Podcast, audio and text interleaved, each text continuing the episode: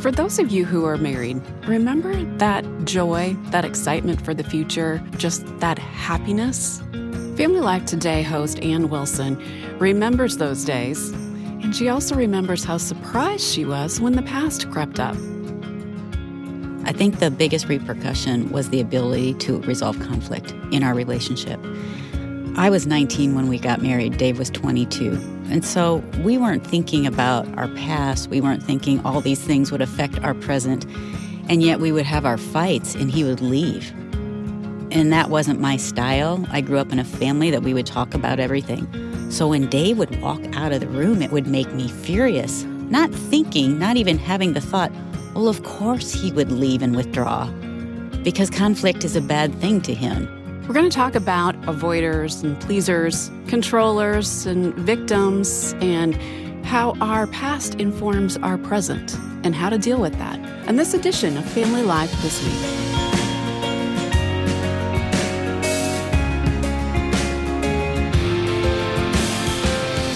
Welcome to Family Life this week. I'm Michelle Hill. You know, if you were listening last week, you heard how we were talking about where to put the pain. You know, there are some really hard things that we face in life, and just what do we do with that? How do we process it, express it, and where do we find hope? And if you didn't happen to listen to last week's show, please go to our website, familylifethisweek.com, and that will help you have better context for this week. So, this week we're going to talk about just what does that kind of pain leave us with? Do we automatically grow into a healthy adult, or is there something that we need to be aware of? Ron Deal recently joined Dave and Ann and Bob Lepine on Family Life Today to continue probing into Dave's growing up years and to talk about how it affected his early adult years. Here's Ann talking about their early marriage. The biggest repercussion was the ability to resolve conflict mm. in our relationship. Mm. And I was 19 when we got married. Dave was 22. And so we weren't thinking about our past. We weren't thinking all these things would affect our present. And yet we would have our fights and he would leave. Mm-hmm. And that wasn't my style. Yeah. I grew up in a family that we would talk about everything. We even yell at each other, but still feel secure in the love. And so we would talk about everything.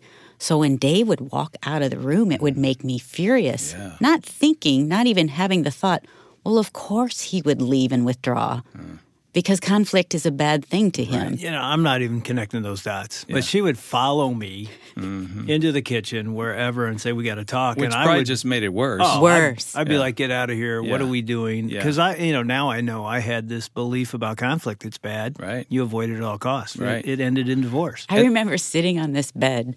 He left and he went upstairs. He closed the bedroom door and he sat on the bed and I knock open the bedroom door and I sit right beside him and I put my hand on his leg. And I looked at him and said, We just need to talk. Mm-hmm. And he said, What are you doing? Get out of here. Mm-hmm.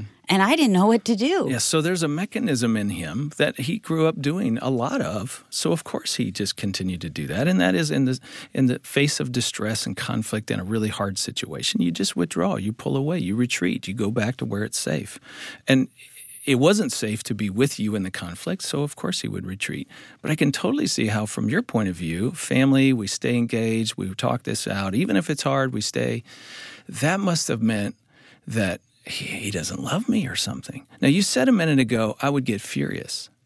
I'm wondering if you were really f- afraid he's leaving. I, to be truthful, I wasn't afraid he would leave, but I think I disrespected it. Uh. I thought, what kind of a man leaves? Mm. And to me, it appeared to be weakness. Mm.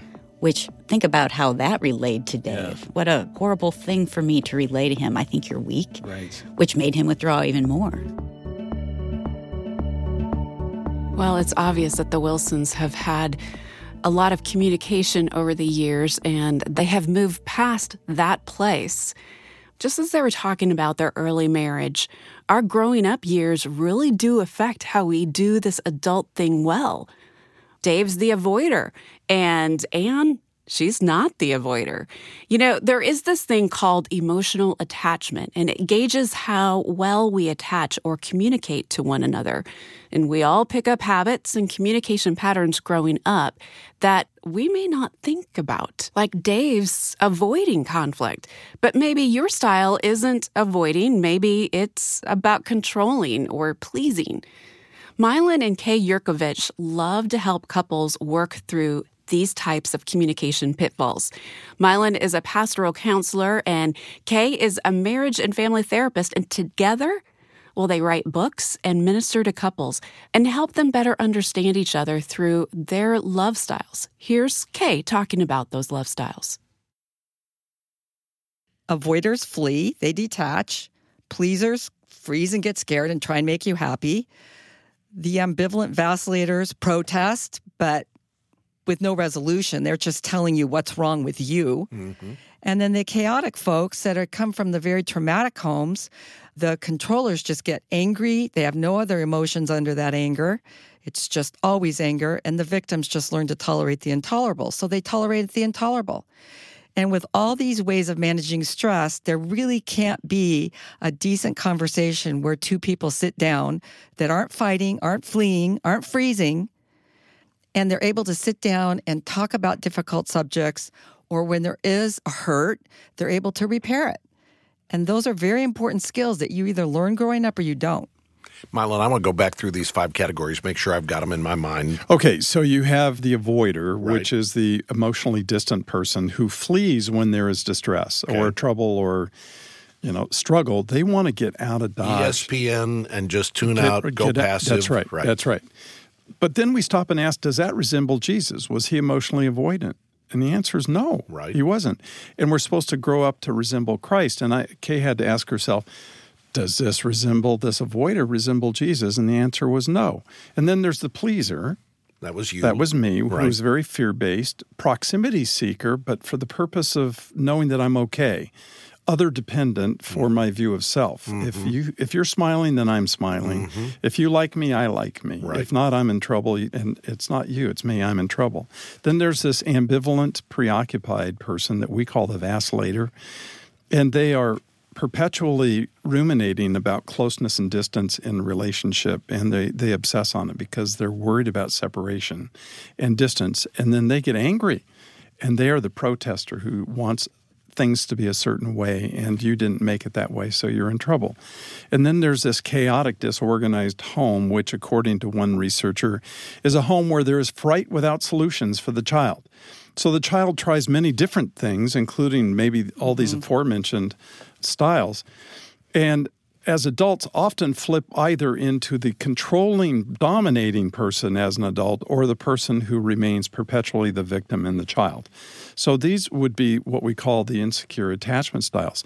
The secure attachment, which is what we're trying to grow into, which is the growth into the image of Christ. Christ was securely attached. And we want to grow more into his image. And that's what the journey of our sanctification is all about, is maturing so we look more like Christ. And that secure attachment looks like what? Jesus. Okay, so it looks like Jesus. What does it look like in your marriage? Okay, so Kay, you want to share a thought yeah, on that? I'll, we actually have an assessment online, and it's an assessment of a secure connector. But I'll just give you some examples of things that I had to learn to do to become a secure connector. A secure connector can name eight feelings they have on a regular basis. I couldn't do that previous to our mm-hmm. work. A secure connector can repair when there's a rupture. A secure connector can have a conversation and control their reactivity, whether it's fight, flight, freeze, whatever. They're able to control that and stay present. Mm-hmm. Um, a secure connector is a good listener. They're able to draw another person out. A secure connector is a good receiver as well as a good giver. He was a great giver, but a terrible receiver. I couldn't do either. so when you, the avoider, marry someone of a different style, you will create a core pattern or a bad dance that we can predict before you ever tell us what it is. Hmm. And this is what explained that core dance we were talking about in our marriage, where it's that same repetitive cycle, and you're thinking, where is this coming from? It's really coming from broken attachment styles. And God created attachment. Really, what researchers did is they they just looked at how sin plays out. Yeah, they just discovered how two people Y- y- connect right. with each it's other. It's really two histories colliding. Mm-hmm. Two ways of being trained colliding in a marriage. Kay Yerkovich and her husband Milan talking about those attachment styles and really the broken attachment styles that we bring with us into our lives. And those attachments, they tend to be broken because of sin.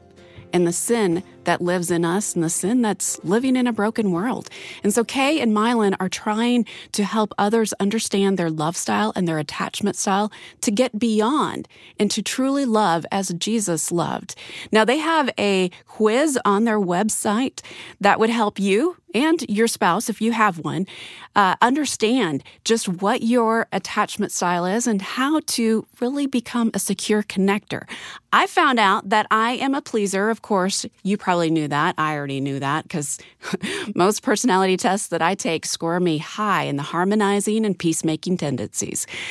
And you can, of course, find that quiz online at familylifethisweek.com. That's familylifethisweek.com. It might take 15 minutes, but it will help you understand yourself better and probably your spouse if you're married. Hey, we need to take a break, but when we come back, we're going to continue talking about how the past affects the present if we don't deal with it.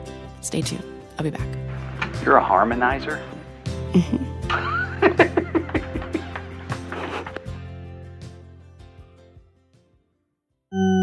This is what's known as a shepherd tone. As long as you listen, it will sound like the tone gets lower and lower forever and ever and ever. For some, that's how marriage feels. It's just getting worse and worse forever and ever and ever.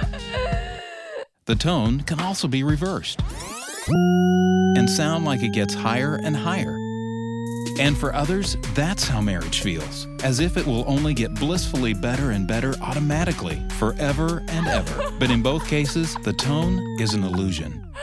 Whether you feel hopelessly in love or just plain hopeless, Family Life's Weekend to Remember is a chance for you and your spouse to get away and hear the truth about God's design for your marriage. No illusions. Family Life's Weekend to Remember. To find out more about a getaway near you, visit weekendtoremember.com. Are you stuck in the past? For Family Life Blended, here's Ron Deal. You know, life teaches many lessons. We all make mistakes, and hopefully we learn from those mistakes. But sometimes it's hard to live out the lessons learned when you're still stuck in the mistakes. I hear this occasionally from step parents who have difficult or distant relationships with their own biological children. They just can't allow themselves to invest in their stepchildren. Guilt gets the best of them, and they can't enjoy the present. But we should, as Paul says in Romans 6, count ourselves dead to sin and alive to God through Jesus. Learn from your mistakes and live out His grace today. Your past is not your present, God's peace is. For Family Life Blended, I'm Ron Deal. To find out more, visit FamilyLifeBlended.com.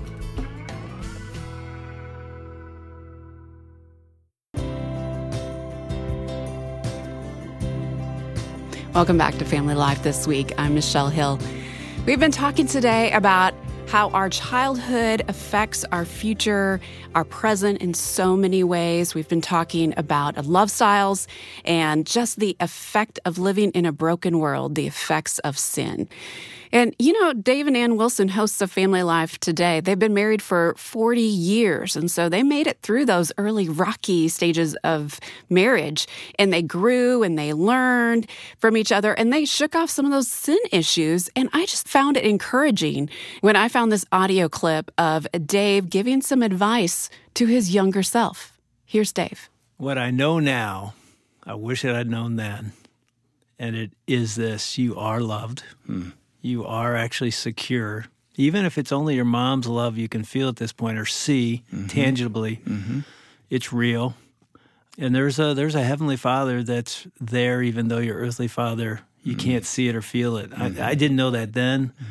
I wish I'd have known it then. And you don't have to become your dad. Yeah. In many ways, my withdrawal, even that I brought into my marriage, was a copy of the sins of the father. The mm-hmm. man I don't want to become, I'm becoming Yeah. in many different ways. That could have been avoided if I'd known I was truly, truly loved, and I just didn't know it. Hmm. I think I would have, if I was sitting across from me, I would have reminded myself that marriage is this beautiful agony. It's beautiful in the fact that you learn how to love someone unconditionally, and that doesn't come naturally or easily. The agony is it's a mirror mm. and it's showing you your weaknesses and flaws. I think before I got married, I would have never thought that I would be an angry person and I would ever yell. Mm. She was always deep down there. It was just the pressure of marriage exposed it. And so I think I would have told myself be patient and don't be surprised. And here's the biggest thing don't expect Dave to meet all of my needs, mm-hmm. and don't expect Dave to be just like you. It's beautiful the way God made Dave. And us having to figure out this whole conflict resolution pattern became one of the best things in our marriage. And so I would say take your time. Don't be surprised at the baggage you're going to discover, but be looking and then go to God and say, God, I can't do this. Give me wisdom. James 1 says, if any of you lacks wisdom, let him ask God, and he gives generously to anyone who asks. What great words from Dave and Ann Wilson, encouraging us that God is always working. He's always working in our lives. You know, for some children, like Dave, he's he was dealing with abandonment and fear of conflict. And for other children, they're dealing with abusive parents or hard parents. And still, yet others are dealing with parents who have very high expectations of their children. Whatever pattern you came from, you probably did learn from that. And unfortunately, sometimes it follows you into your adulthood. And that's what happened with Julie Plagens. She knows this well. Her dad was a successful businessman who switched to ministry that became successful. He had high expectations on Julie and her siblings. Very high expectations. In fact, at times they were unhealthy expectations. Here's Julie.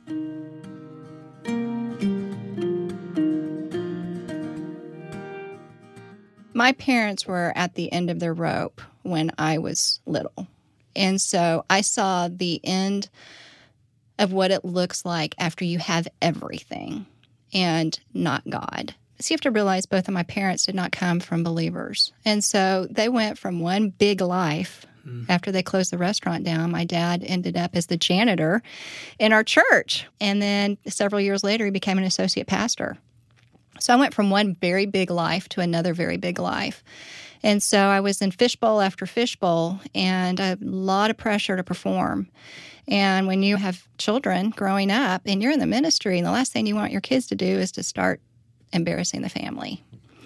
So I grew up as a very high achiever.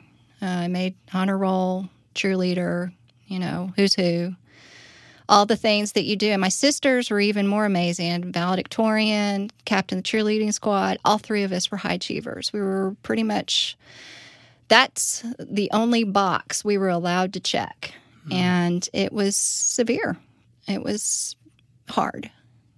I can understand my parents though because it is very difficult when you have, you know, a ministry family, everybody's watching.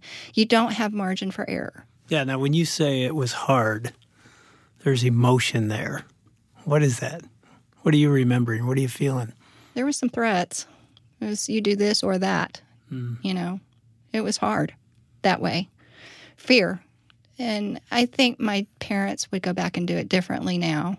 But you were all very image conscious. Very Your parents much. were, Yes. which made you very aware of what mm-hmm. people felt or thought about you. Yes. And any kind of maybe disgruntled, beh- you know, any type of, you know, feeling, thinking, opposing was shut down very quickly. Hmm. And that was not really allowed in my house. Hmm. It was, you know, this is the way we're doing things and you need to get in line and do it now. Hmm. So I had one way to cope, and that was stuffing my emotions. So to go back and answer your question, Mm-hmm. you get 40 years of stuffing and you get sick. So take us to the point where you came and said, it's not healthy for me to have an ongoing relationship with my family. I started tracing back. It was more around 18 to 20 years old. I started having health problems and they just kind of progressed. So by the time I was 40, I had really been having some major stomach issues. And, And you're married at this point. I'm married with two children. Mm-hmm. So I really sick after about three months of losing 30 pounds. We went to the I went to the doctor and they did a colonoscopy and I woke up and the nurse was in there alone with me and she said, You have Crohn's disease. You are going to lose your colon. You're going to have a bag the rest of your life. And it is irreversible. And she walked out. That was it. That was it. And so this is my destiny. I'm supposed to live the rest of my life this way. And I was sitting there thinking, I can't do this. And I started thinking of how I got here. And I realized how much bitterness and anger I had inside of me and how much I had been stuffing my whole life. And it was that point I realized that I not only had bitterness, but I was just filled with hatred. Hmm. And it was towards my parents.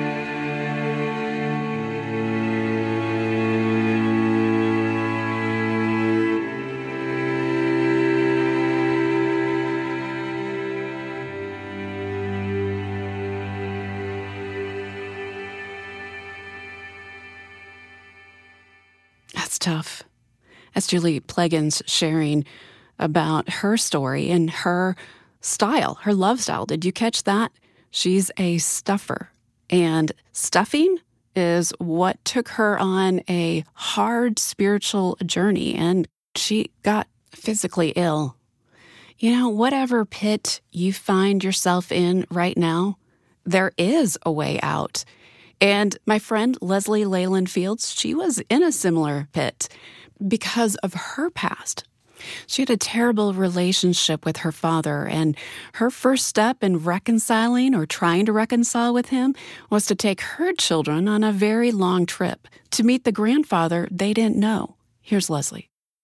We flew down to Florida for them to meet their grandfather for the first time. And I knew it was the first time, and it was probably also the last time. I had talked about my father very much. They knew nothing about him. And they, you know, they weren't particularly interested, but I knew that for future reference, they just needed to meet him. By the end of that visit, I was there, we were there together for about four hours, and my father was resistant. He did not talk to me, he, did, he, he didn't look at me. And at the end of those four hours, I determined that's it. I'm, I'm done. I am really done. I wiped the dust off my feet and I went back home and I thought, the door is closed. I'm done.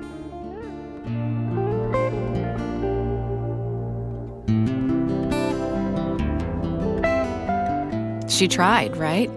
Leslie Leyland Fields tried. She tried to reconcile with her dad, and, and he wasn't having it. So she had every right to give up, right? But Leslie made another faithful choice.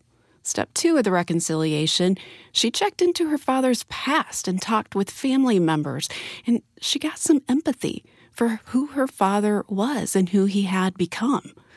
And then she flew back down to Florida to talk with her dad again and was able to be there at his bedside when he passed away. All of this has changed Leslie, changed her for the better. God changed her. Here's Leslie again. Forgiven people must be forgiving people. And I hope that we can start right there in our families. And I have to say, my life has been changed. Forgiving my father has changed my life because it is it is turning me into a person who wants to forgive who is ready and quick to forgive. I, i'm not perfect. I'm you know watch someone's going to hear this broadcast and they're going to they're going to test me and they're going to please don't do that. But um my you know i god showed me his heart of mercy toward my father. My my father was given people, Christians, all along his path, right up into the moment he died. That's how much God loved my father. He gave them unending moments of mercy to lead him to himself.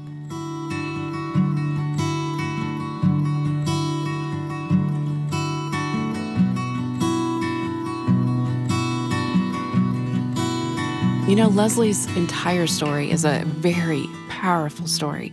And I've covered that in a previous show. You can go and hear her entire story at familylifethisweek.com. That's familylifethisweek.com. You know, wherever you are coming from today, you know, sometimes those past hurts are ones that really can start taking us down. I was talking with someone just last night, and someone who had lost their dad not so long ago, and their dad's death really sent them in a tailspin. It wasn't because they were close, it was because of some unresolved issues. And that story doesn't just belong to my friend, it could be shared honestly and truthfully from many people's standpoints, maybe even yours. If that's you, you might have a tendency to get stuck in the past. But I ask you and I challenge you to break free. Ask God to give you wisdom to break those old patterns that might be plaguing you. Do what Jesus said and what Leslie did forgive.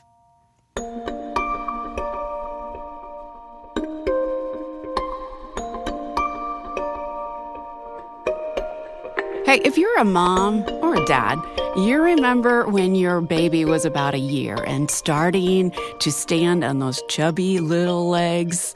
They were so unsteady at first and they fell a lot and they toppled over. And you probably had this desire to make sure that all the sharp corners were filed down in your house and you added extra pillows in different places so they wouldn't get hurt. You remember those feelings? Those feelings of anxiety and worry that your child's not going to live another day because, well, you bought the wrong safety gate and it broke and they fell down the stairs. Well, we're going to talk about parenting anxiety on the next Family Life this week, so I hope you can join us for that. Hey, I want to thank the president of Family Life, David Robbins, along with our station partners around the country. And a big thank you to our team today. Our program is a production of Family Life Today in Little Rock, Arkansas, and our mission is to effectively develop godly families who change the world one home at a time. I'm Michelle Hill, inviting you to join us again next time for another edition of Family Life This Week.